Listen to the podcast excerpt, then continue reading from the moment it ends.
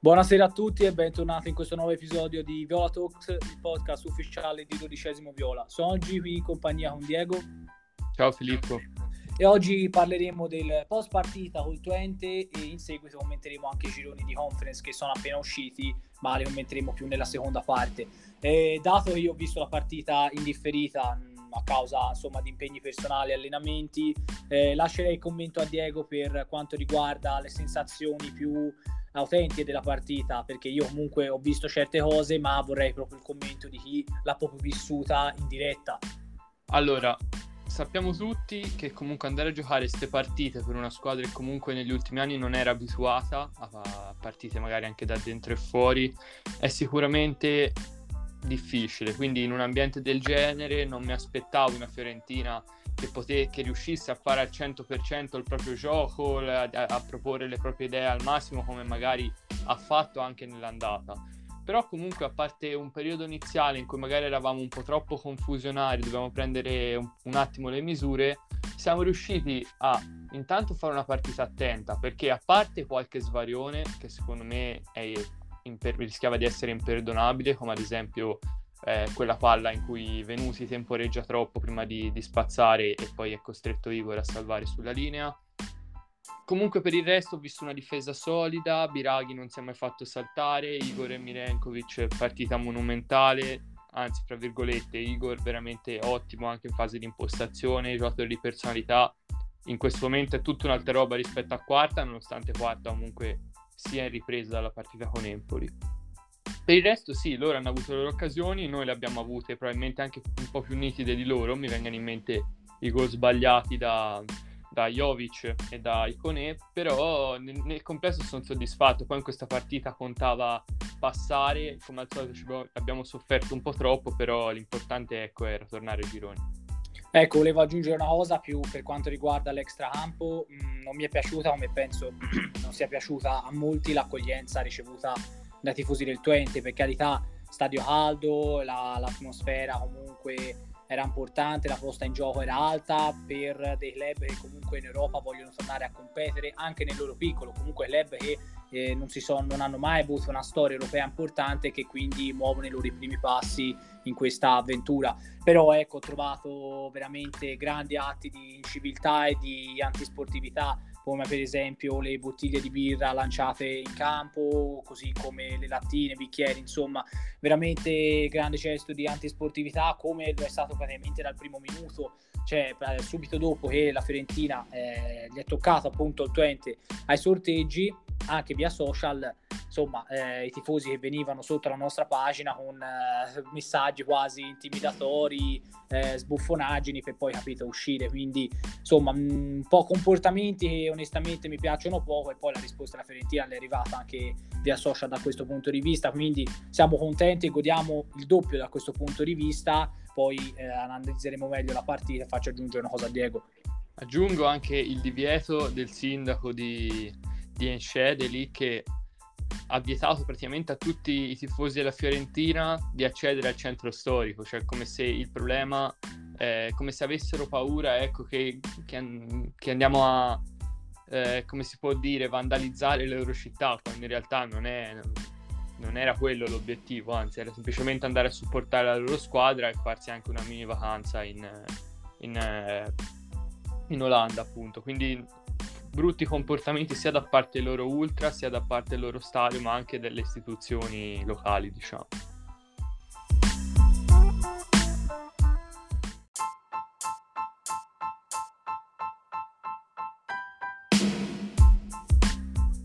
Sì, sono d'accordo, davvero una brutta accoglienza da parte dei tifosi, ma non solo, anche in generale dalla città adesso di parlare un po' dei singoli, ti chiederei Diego quali sono quelli che ti hanno impressionato di più, oltre alla difesa, e quelli che invece secondo te hanno ancora tanta strada da fare. Allora,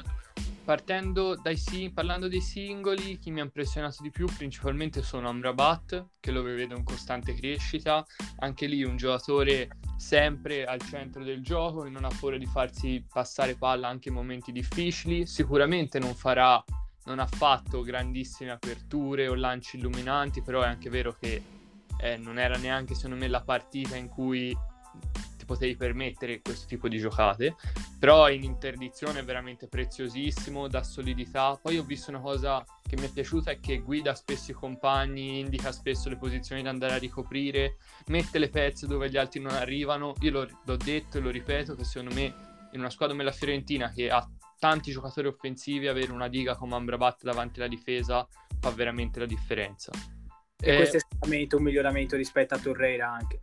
Sì, in questa fase del gioco sicuramente sì, anche solo come abbiamo sempre detto per ragioni fisiche e per le caratteristiche del giocatore.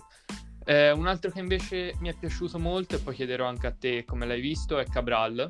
che l'ho visto molto, a parte il salvataggio sulla linea che vale praticamente come un gol, ho visto, l'ho visto comunque molto presente nel gioco, anche lui spesso ha cercato il dribbling e ci è riuscito, ha fatto buone aperture, non è stato servito tantissimo, mi ricordo solo un'occasione in cui Icone ha messo un cross e alla fine però non, non è arrivato a destinazione, però eh, l'ho visto bene perché è andato molto a cercarsi il pallone, a lottare, quindi è quello che deve fare, lo vedo molto più anche nel vivo del gioco rispetto all'anno scorso.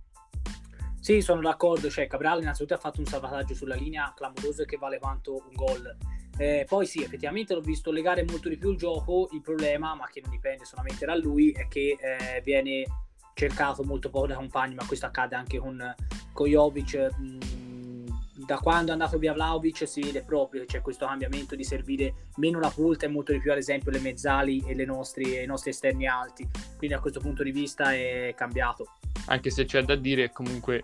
la partita non era proprio favorevole perché comunque loro alzavano molto il pressing, andavano anche di orgoglio, di, di, forza, di volontà di attaccare, quindi non è neanche la partita in cui puoi servire tantissimo l'attaccante. Ecco. Certo, ora riprendo un attimo la parentesi sulla partita, è stata veramente molto, cioè molto complicata da analizzare e dove difficilmente può andare a chiedere tanto alla squadra la posta in palio, era veramente molto molto alta. Noi eh, loro sicuramente per il proprio prestigio, per l'orgoglio, noi perché avevamo programmato la stagione sulla base appunto di eh, un triplice impegno, quindi campionato, conference e Coppa Italia, vederselo sfumare così sarebbe stato ecco, partire la stagione con un, col piede sbagliato. Quindi alla fine, eh, ritornando un attimo sui singoli, eh, parliamo un attimo di Conè, sicuramente un giocatore che eh, rispetto all'ingresso all'andata col Twente e con l'Empoli sta leggermente rescendo dal mio punto di vista, però sotto porta è veramente un qualcosa di, di incredibile, ma mh, mm, mi viene a dire non solo lui, anche Jovic ha sbagliato un gol clamoroso ehm, e mh, mm, anche nelle altre partite contro l'Empoli non solo, non solo i Conesi ha mangiato i gol, quindi comunque è un problema che vedo proprio generale della squadra italiana, una squadra che è veramente poco cinica. Sarà che saremo all'inizio della stagione, ma anche l'anno scorso da, da, gennaio fino a maggio non ho visto grandi miglioramenti da questo punto di vista.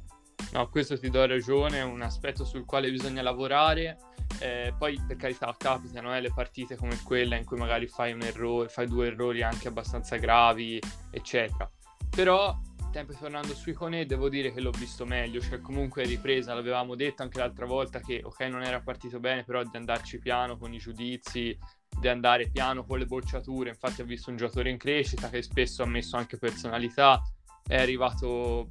non ha perso tanti palloni, i passaggi li ha fatti decisi, quindi è in crescita. Non ha fatto una partita fenomenale, però sinceramente mi è piaciuto. Cioè, così come Sottilla, ad esempio, stessa cosa, anche se si mangi- non si è mangiato l'occasione che magari si, man- si è mangiati con E, però comunque anche lui ha fatto una buona partita. Quando strappa è imprendibile, crea sempre scompiglio nelle difese avversarie così come anche Nico Gonzalez, che invece lui l'ho visto entrare proprio bene, nonostante fosse un po' acciaccato per un problema all'anca e alla caviglia, è entrato veramente con il piglio giusto, ha dato fisicità, ripartenze, ha servito due palloni ottimi, uno per Jovic che poi se l'è mangiato e l'altro per lo stesso Iconè che anche lui si è mangiato il gol, però è entrato veramente bene.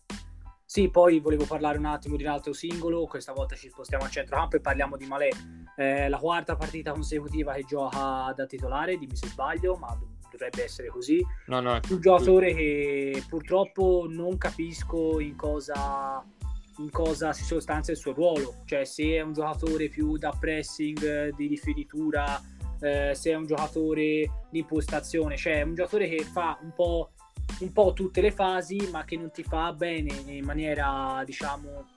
che ti dà quello sprint, una, una di queste. quindi c'è un giocatore, tra l'altro ho visto veramente molto si colpi, ma veramente giocare quattro partite all'inizio così ogni tre giorni deve essere anche dura per lo, per lo stesso giocatore, però ecco un giocatore che onestamente non mi sta stupendo fino a questo momento. No, io sottoscrivo quello che hai detto te anche perché ehm, mi pare di aver visto, soprattutto in questa partita, un po' il problema che vedevamo l'anno scorso nelle, nei big match. Quando Malè giocava i big match spesso era un po' troppo timido, spesso faceva passaggi un po' a metà fra il difensore e il suo compagno, spesso prendeva troppi rischi, non era brillante, secondo me si è rivisto un po' questo. Eh, quindi secondo me ragazzo, io ripeto che ha qualità, ma soprattutto ha tanta voglia di stare in campo, e può essere un giocatore utile perché ti, ti va a fare pressing, ti recupera tanti palloni, ti sporca tanti palloni, però deve mettersi in testa che per fare il salto ulteriore deve migliorare in quella che è poi la rifinitura, quindi nel passaggio finale, nell'essere più preciso in alcuni tocchi, nell'anche arrivare a gestirsi meglio durante la partita, perché quella è una roba che secondo me un po' gli manca e che lo limita e che spesso non gli fa fare quello step ulteriore, diciamo. Allora, hai parlato inizialmente della difesa, penso non ci sia da aggiungere altro e di fare una grande menzione d'onore l'abbiamo lasciato ultimo, questa volta per importanza, San Pietro Terracciano. Che partita, che partita, tantissime parate, anche di, di qualità, comunque non erano mai stati così tanto centrali, quindi veramente è stato reattivo, grandi riflessi, soprattutto la parata finale che veramente ci ha salvato il risultato. Giusto, giusto, è veramente una... ha fatto un, un'ottima partita, ha dato sicurezza al reparto, a parte magari i primi dieci minuti in cui l'ho visto leggermente, ma Dio leggermente eh, insicuro, però per il resto tante belle parate, anche non difficilissime, però parate in cui devi essere lì con la testa, reattivo, pronto, quindi l'ho visto bene. Lui come sempre, noi l'abbiamo sempre detto, è un ottimo secondo portiere, per tante partite può fare tranquillamente anche il titolare, non c'è dubbio. È stato giusto acquistare Gollini, però scordarsi di Terracciano sarebbe un errore, anche perché è quel portiere che poi vedi queste partite qui, ti fa comodo, ti salva il risultato. Direi di fermarci un attimo, di fare una breve pausa e poi continuare con il commento a girone di conference.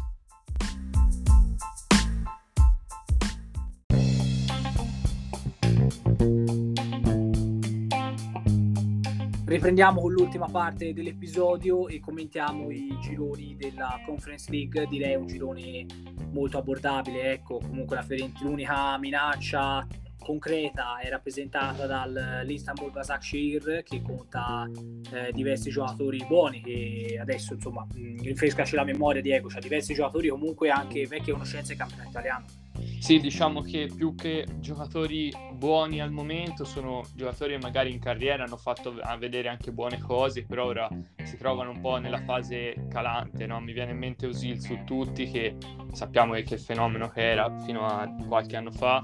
Poi hanno Chadli che comunque soprattutto con il Belgio ha, ha avuto anche delle presenze importanti in nazionale, Biglia, una vecchia conoscenza di Lazio e Milan, anche se ormai siamo sui 37 anni, quindi anche lì molto fine carriera. In più c'è Okaka, che l'abbiamo visto l'ultima volta all'Udinese, e, e lo stesso Traoré, che invece un, fino a pochi anni fa ecco, giocava all'Aston Villa in Premier, comunque un giocatore che sembrava poter essere un talento interessante, un giocatore veloce, eh, molto potente fisicamente, però diciamo nel complesso il valore della squadra è nettamente inferiore alla Fiorentina, su questo non c'è, non c'è alcun dubbio. Però Poi chiaramente... le altre due squadre sono l'Hertz e l'RFS, l'Hertz è una squadra scozzese di Edimburgo, mentre eh, l'R... l'RFS è una squadra lettone di Riga, una squadra veramente abbiamo visto anche lo stadio veramente molto poco capiente, ecco, per utilizzare un eufemismo. Sono squadre assolutamente inferiori alla Fiorentina, però il girone assolutamente non è da sottovalutare come tutte le partite nell'ambito del professionismo, questo, questo mi pare chiaro. Eh, direi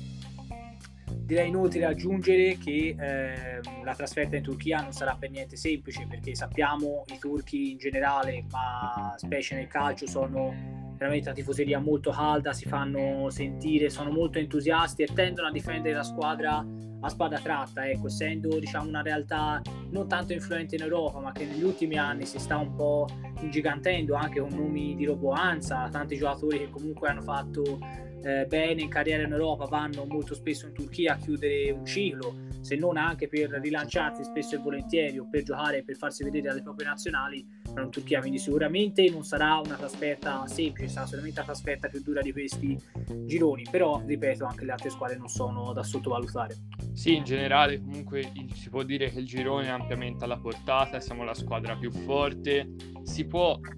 tranquillamente vincerlo perché appunto le squadre sono inferiori a noi. Come hai detto te, la trasferta a Istanbul è sicuramente molto difficile, così come sono anche abbastanza complicate le altre trasferte, perché comunque giocare in trasferta in campi magari difficili, non anche in ottime condizioni, è sempre complicato, però il valore tecnico della Fiorentina chiaramente si farà sentire soprattutto contro l'Erz e l'RFS. Sì, volevo poi aggiungere che ehm non si, pra- non si, tratta tanto di fortuna di questa della Fiorentina. Alla fine, se guardiamo tutte le squadre del quarto, del quarto gruppo, il livello era più o meno quello dell'RFS, forse qualcosina superiore, ma più o meno le squadre sono le stesse, anche mezze sconosciute, se si vuole, un po' il bello della Conference League. In terza fascia, effettivamente, poteva abitarci una tra. Nizza e Anderlecht, quindi sicuramente magari gli avversari un po' più toste, però veramente ci voleva tanta, tanta sfortuna per beccare una di queste due. E in prima fascia effettivamente potevamo beccare eh, Villarreal e West Ham, che erano sicuramente eh, le squadre che sono sicuramente le squadre più temibili di questa competizione. Non dimentichiamoci che poi scenderanno le squadre dell'Europa League, quindi saranno altre minacce, chiaramente si andranno ad aggiungere alla conference e per il resto tutte le altre squadre del primo girone comunque eh, sono squadre che un minimo di esperienza europea ce l'hanno, mi viene in mente lo Slavia Praga, il Basilea, il Molde, il Gent, quindi alla fine sono tutte squadre che non vanno sottovalutate, specie quelle di prima fascia. Eh, per il resto però mh, ripetiamo e concludiamo ci è andata abbastanza bene, il girone è abbordabile, la Fiorentina è sicuramente la prima squadra per valore e per uh, forza della squadra in questo girone. Concludo dicendo che comunque era importante arrivare alla fase a gironi sia per fare appunto esperienza di quello che è dei, dei, campi europei, di una competizione europea che comunque a Firenze manca da tanto, riaccenderà sicuramente un grande entusiasmo nei tifosi, si potrà ricominciare a fare trasferte proprio per vedere la Fiorentina anche all'estero, quindi è molto importante proprio questo aspetto, così come il fatto eh, che italiano, che per il modo in cui allena italiano, avere tante partite è quasi un, un bene, perché gli per, permette di tenere tutti sulle spine, di non abbandonare nessun giocatore, di dare spazio anche ai giovani, a quelli che magari se ci fosse solo una partita a settimana avrebbero meno spazio e inoltre è anche un, un, boost per il mercato in entrata che sicuramente dopo la sicurezza del, della qualificazione ai gironi inizierà, regalerà con tutta probabilità si dice almeno altri due colpi. Sì, sicuramente questa è una cosa positiva sia per la buona visibilità della squadra agli occhi di molti giocatori, ma anche per i nostri stessi tifosi che comincerà a fare trasferte anche esotiche da un certo punto di vista. Io mi immagino già 500 tifosi a Riga, eh, altrettanti tifosi a Edimburgo. Comunque sono esperienze che a livello umano sono anche molto belle e molto toccanti. Direi di concludere qua l'episodio. Torneremo la prossima settimana, un episodio speciale eh, con il direttore della Fiorentina Nicolò Misul di fiorentina.it. Eh, quindi vi aggiorneremo sulla pagina e nel frattempo mettete mi piace, condividete, condividete il post, il podcast con i vostri amici se vi va e noi ci vediamo eh, nel prossimo episodio. Ma prima lascio la parola a Diego.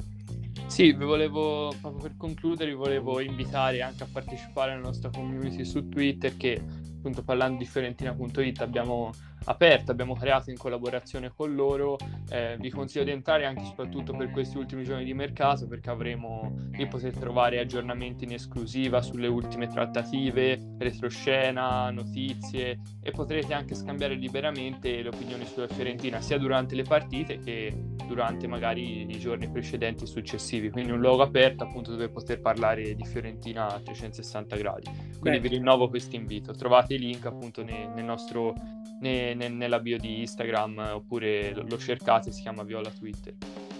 Bene, dopo questo direi conclude l'episodio. Sempre Forza Viola, ragazzi, noi ci vediamo nei, nei prossimi.